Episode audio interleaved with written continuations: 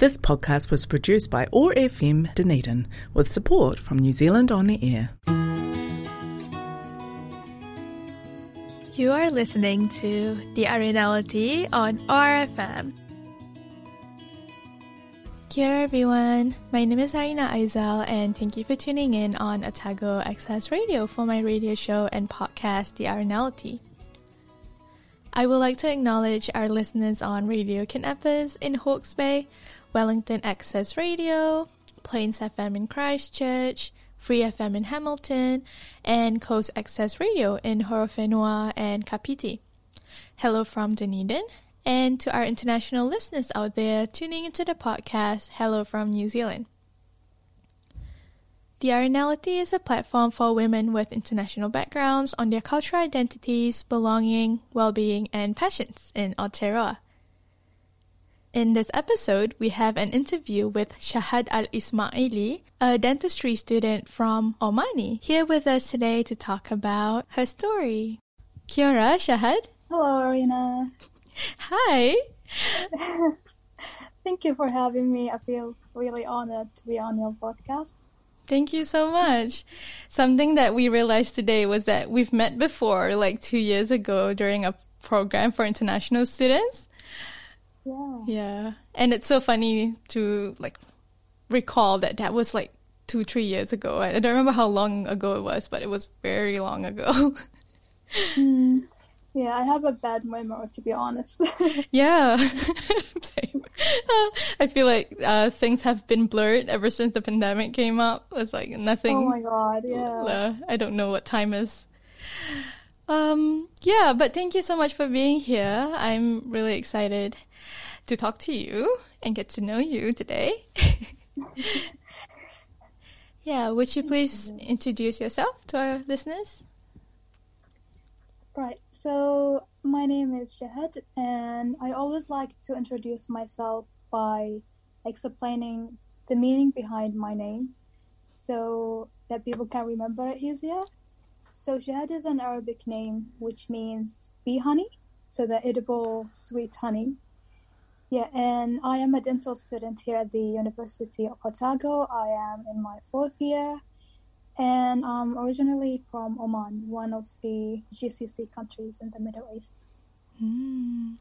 Thank you so much for teaching us about your name. That's such a beautiful name. Like, it means honey, you know? It's such a sweet name. Like, my name, Arina, it can also be Arabic, but I'm not really sure the meaning of it because, like, the Arabic name Arina exists, but not Arina. So I'm not even sure. Yeah. Thank you for that introduction. So you told us you're from Oman, but you came here to study. Maybe we'll talk about your study journey because you came here as a student. Can you tell us about your course and how you got here? Right. So I don't remember when exactly I had this idea about studying abroad, but as far as I can remember, I really wanted to be fully independent when I go to college. And of course, one way of doing that is to just escape home, I guess, in a positive way, like going abroad and really forcing yourself to take the responsibility of everything in your life. And so I remember at that time, I wasn't really sure about what major I should study, but I was 100% sure that I wanted to study abroad, to take, full responsibility of my life and to grow as a new adult. Yeah. That's very brave of you. Thank you.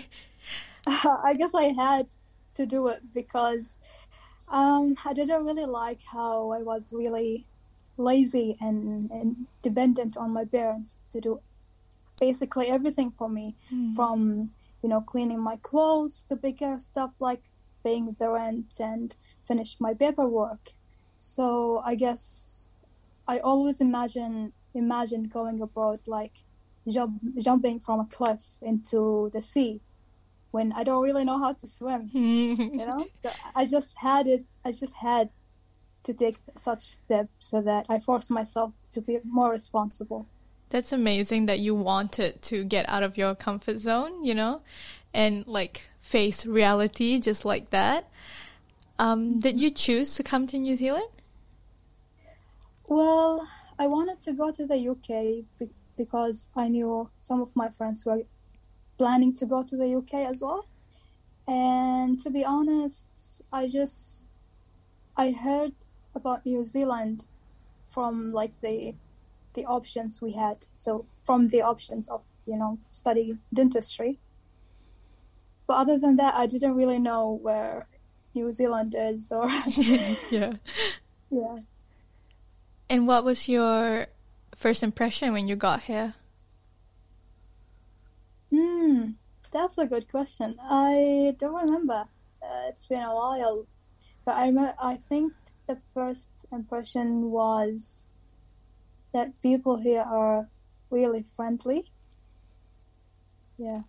I remember coming from the airport, and I was living with a host family, and the host mom was really kind to take me and my dad to her house and invite us. So that was really nice of her. And I guess over time, it just was even clearer that people here are so nice. Yeah, that's great that you got really good support when you arrived, because that's a very important time, you know. You just, especially because you haven't heard of New Zealand before, so it's like you want to feel at ease knowing that you know what's going on.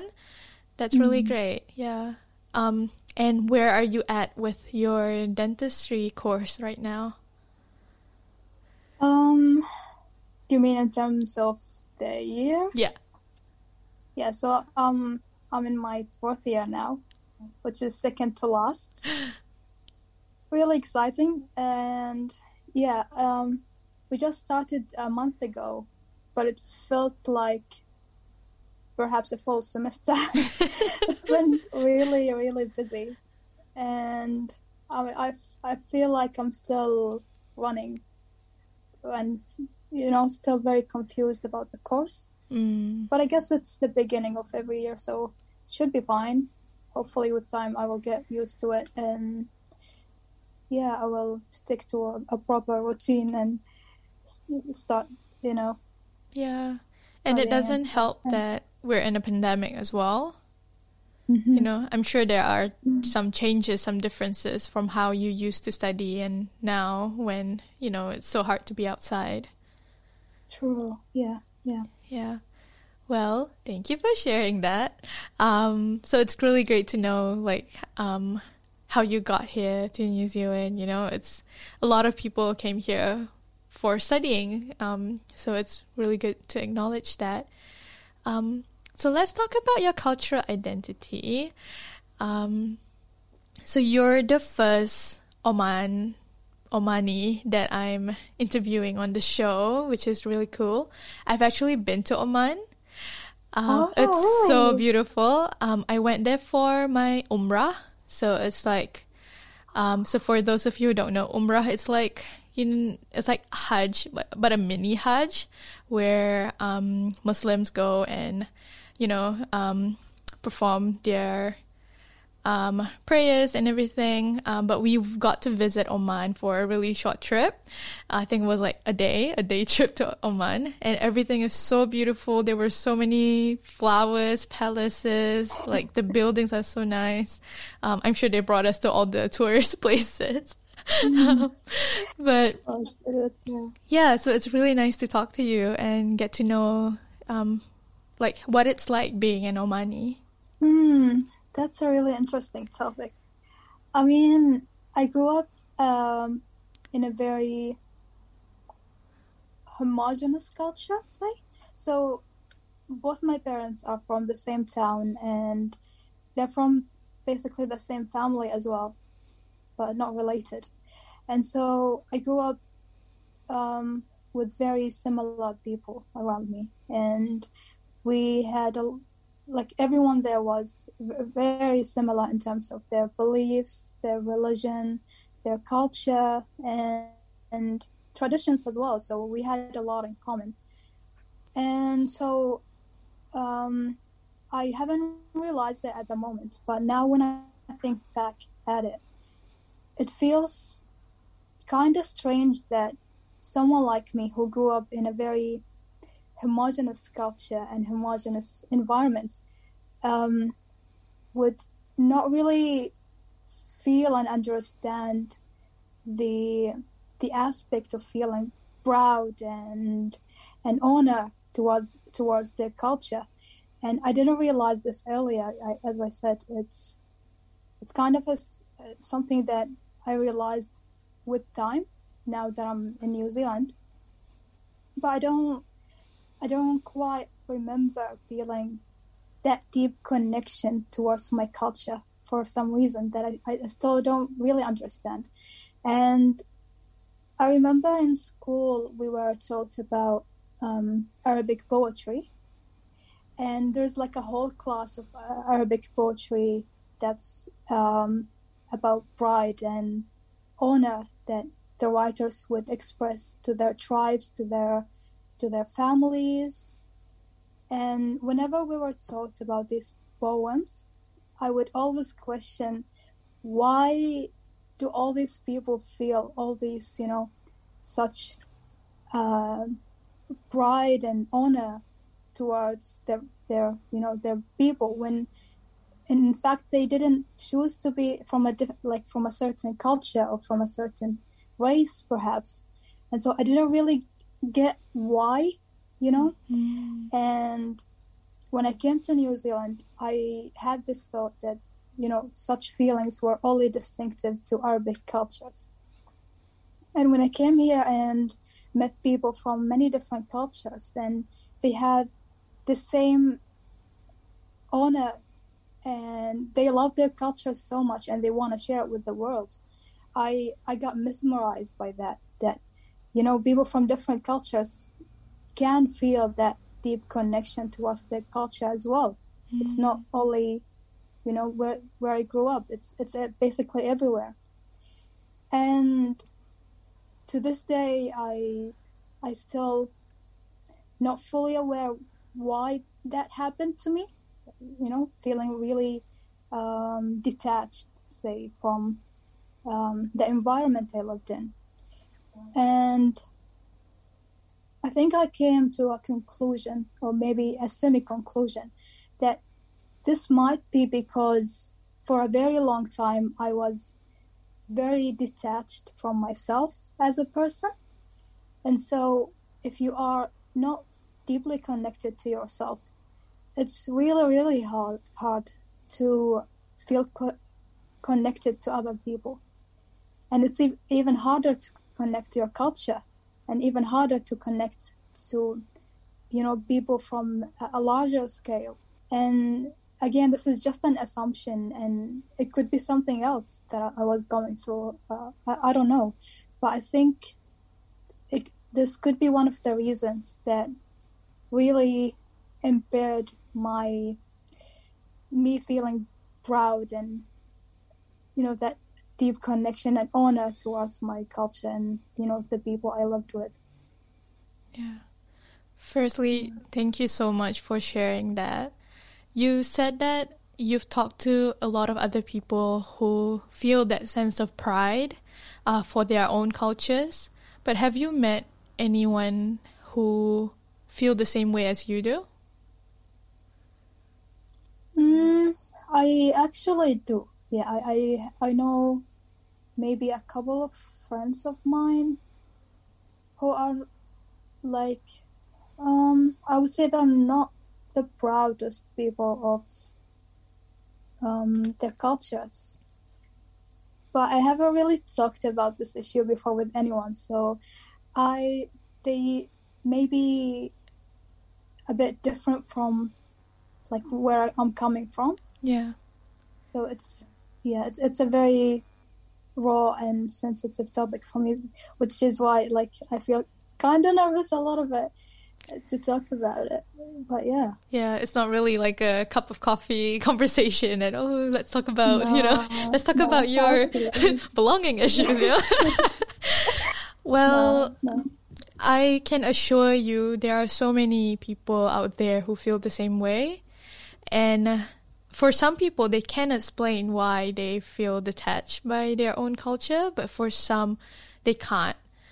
You know, and that's totally fine. I guess people are different. Like some people have their sense of identity rooted to their culture, but some people, they can stand alone without having their sense of identity attached to their culture. Does that make any sense? Yeah, it does. Thank you for that. Yeah. Like, as for me, I came to New Zealand when I was young. So I detached myself from my Malaysian culture, but I'm still trying to relearn my Malaysian culture. Even though I lived in Malaysia more, but because I had like a time in New Zealand where, you know, it's my prime childhood time in New Zealand, so it's very hard for me to connect with my Malaysian friends about like the things they're watching on TV or some things about the culture that I don't understand why it even exists, you know, things like that. Mm-hmm. Yeah. So it's a very common feeling, and it's amazing that you're sharing it with me, because it's like, you know, you're sharing with me this journey of you trying to understand why you're feeling that way. Mm-hmm. Yeah. I mean, perhaps since I kind of understood that I have this issue, I was trying to connect with myself more.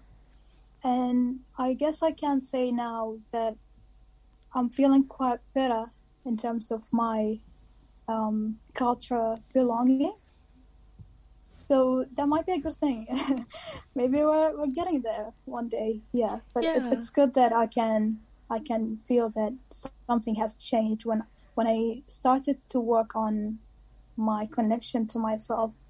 That actually reflected my connection with other people and my culture, which is nice. Yeah, that's amazing. You know, that might be like your life journey to learn more about yourself so that you can find those connections to your culture. You know, that's like a book that you can write, you know, like those are the stories. Or a movie. Yeah, that's amazing, Shahad. Thank you so much for sharing that. Okay. And I like how you say that it's only when you came to New Zealand that you realized more that, you know, this is something that you've been feeling. It's usually like that when we escape or when we are out of like our culture or our circle of comfort. That's when we realize so many things that's different about us, you know?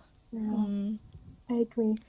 Yeah, and I think this is a perfect segue to talk about well-being, because I'm sure all these thoughts in your head, you know, thinking about your identity, it brings up not good things. So how do you take care of your well-being when you need to?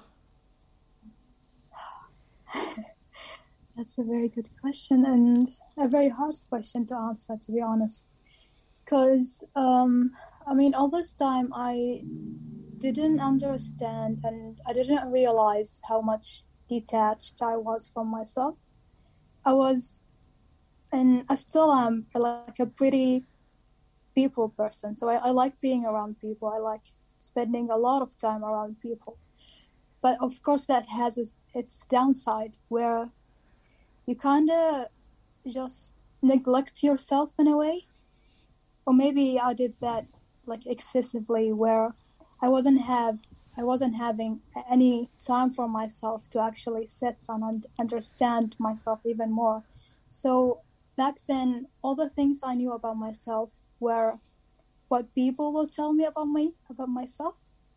So yeah, and I guess during lockdown, And I hear this all the time from a lot of people that during lockdown, when we were forced to sit by ourselves, I discovered that I've never actually sat down and listened to my thoughts.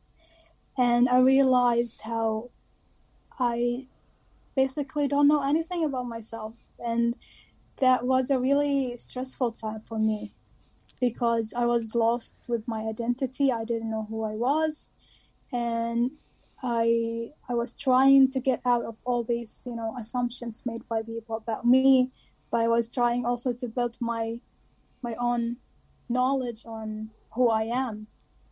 And I had no basic knowledge about who I was. And so it was a really stressful time.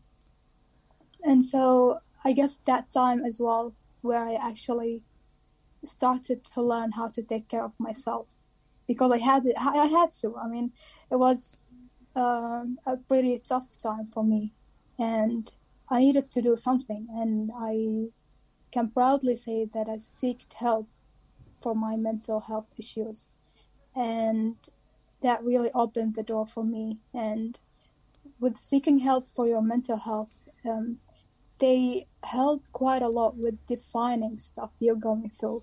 And it's really difficult to identify and name, the experience you're going through. So you can understand it, but when you go and speak with an expert and they define, the phases you're going through, it just helps you so much. And so I learned the term perfectionism for the first time. I learned about anxiety for the first time. And now I can look those terms up in Google and YouTube and learn more about them, which is really nice. Yeah. So I guess perhaps I didn't answer the question, but yeah.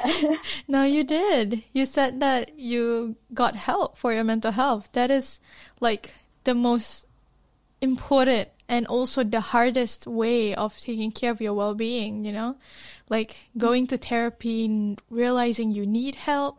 That is not like an easy thing to do. It's very brave. So I'm like, kudos to you for like realizing that sometimes we do need help. Mm-hmm. And sure. I like how you mentioned perfectionism, because last week, I reflected on perfectionism. I have perfectionistic traits as well. So it's like, especially when you're a perfectionist, sometimes it's harder to ask for help because you want to do things by yourself. You're challenging yourself with all these things, all these unnecessary things. And some of it is actually challenging your mental health, which is very bad. So thank you for sharing about that. Thank you. What is your current day-to-day life right now looks like? Okay. So let's see. It's a pretty busy day, I would say. It's mostly, I spend most of the day in the dental school. So from early morning to 5, sometimes even to 8 p.m. in the dental school, finishing my work. And since it's the first month of this year, I think I'm kind of not really taking care of myself very much, I would say. I tend to be studying most of the time, and I try to cut some time out for reading or exercising, which is good, but I think I still need to work harder to go out very often and do the things I love. Yeah, and that's so important, right? Trying to make time for all that. And it's so hard because you're already a busy person. Maybe what you need is to not do something, to just rest. Yeah, I actually do this quite often, and perhaps I don't have like a set plan for whenever I feel down. Like I don't have like a 1, 2, 3 plan where I would, you know, do stuff when I feel not myself. Yeah. But I guess what I'm really thankful for is that now I can identify when I'm not feeling very well. So when I guess my sleeping schedule is not ideal, or I have a big appetite and suddenly I'm craving a lot of sugar, which is like the first warning signs for me that something is going on. And I guess it's quite hard to actually identify those signs. And so when I get such signs, I know that I shouldn't be pushing myself too hard during that day. And so I kind of take it easy during that day and really be intentional, and I just allow myself to have some space to do everything slowly and just be relaxed. Yeah, but sometimes it's really hard, to be fair. I mean, especially when you have like deadlines or you have something to do very urgently. Commitments. It's, mm-hmm. Yeah, especially with university. Yeah. Oh. Yeah, it can be hard to, you know, take the time off. And I try to actually balance this out. So I try to balance between try to meet those deadlines, but also relax. So mostly I would do this by, you know, trying just to focus on one task at a time, because I'm usually a very multitasking person. Like I do many things at the same time, which is not good, I guess. Yeah. And yeah, especially in these days, I try my best to force myself just whenever I have a meal, I just eat. I just keep my phone away and just eat and enjoy the food, so that at least I relax myself. Those are very good tips, Shahad. It's like, you know, you're aware that there are days when you need more support for yourself. So just letting yourself rest and not taking yourself seriously. I think a lot of other people need to hear that as well. Especially during the pandemic, you know, there are so many things out of your control. So just, it's a very good reminder to rest. Yeah. And this has been such a really good conversation. Thank you so much for being here today on our show. I really appreciate you sharing your journey with us. Thank you so much for having me. And I hope that I may be inspired, or, you know, just just sent a message to someone who needed it.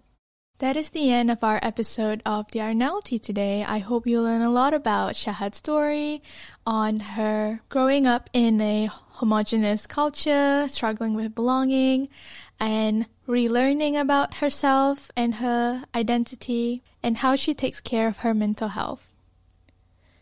If anyone would like to contact me, feel free to email aizalarina@gmail.com. You can also follow me on my Instagram @ArinaAizal. Otherwise, I'll see you in the next episode. Bye!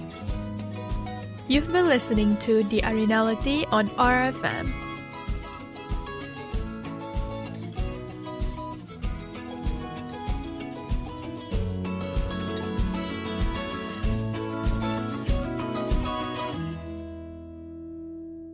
This podcast was produced by OAR FM Dunedin with support from New Zealand On Air.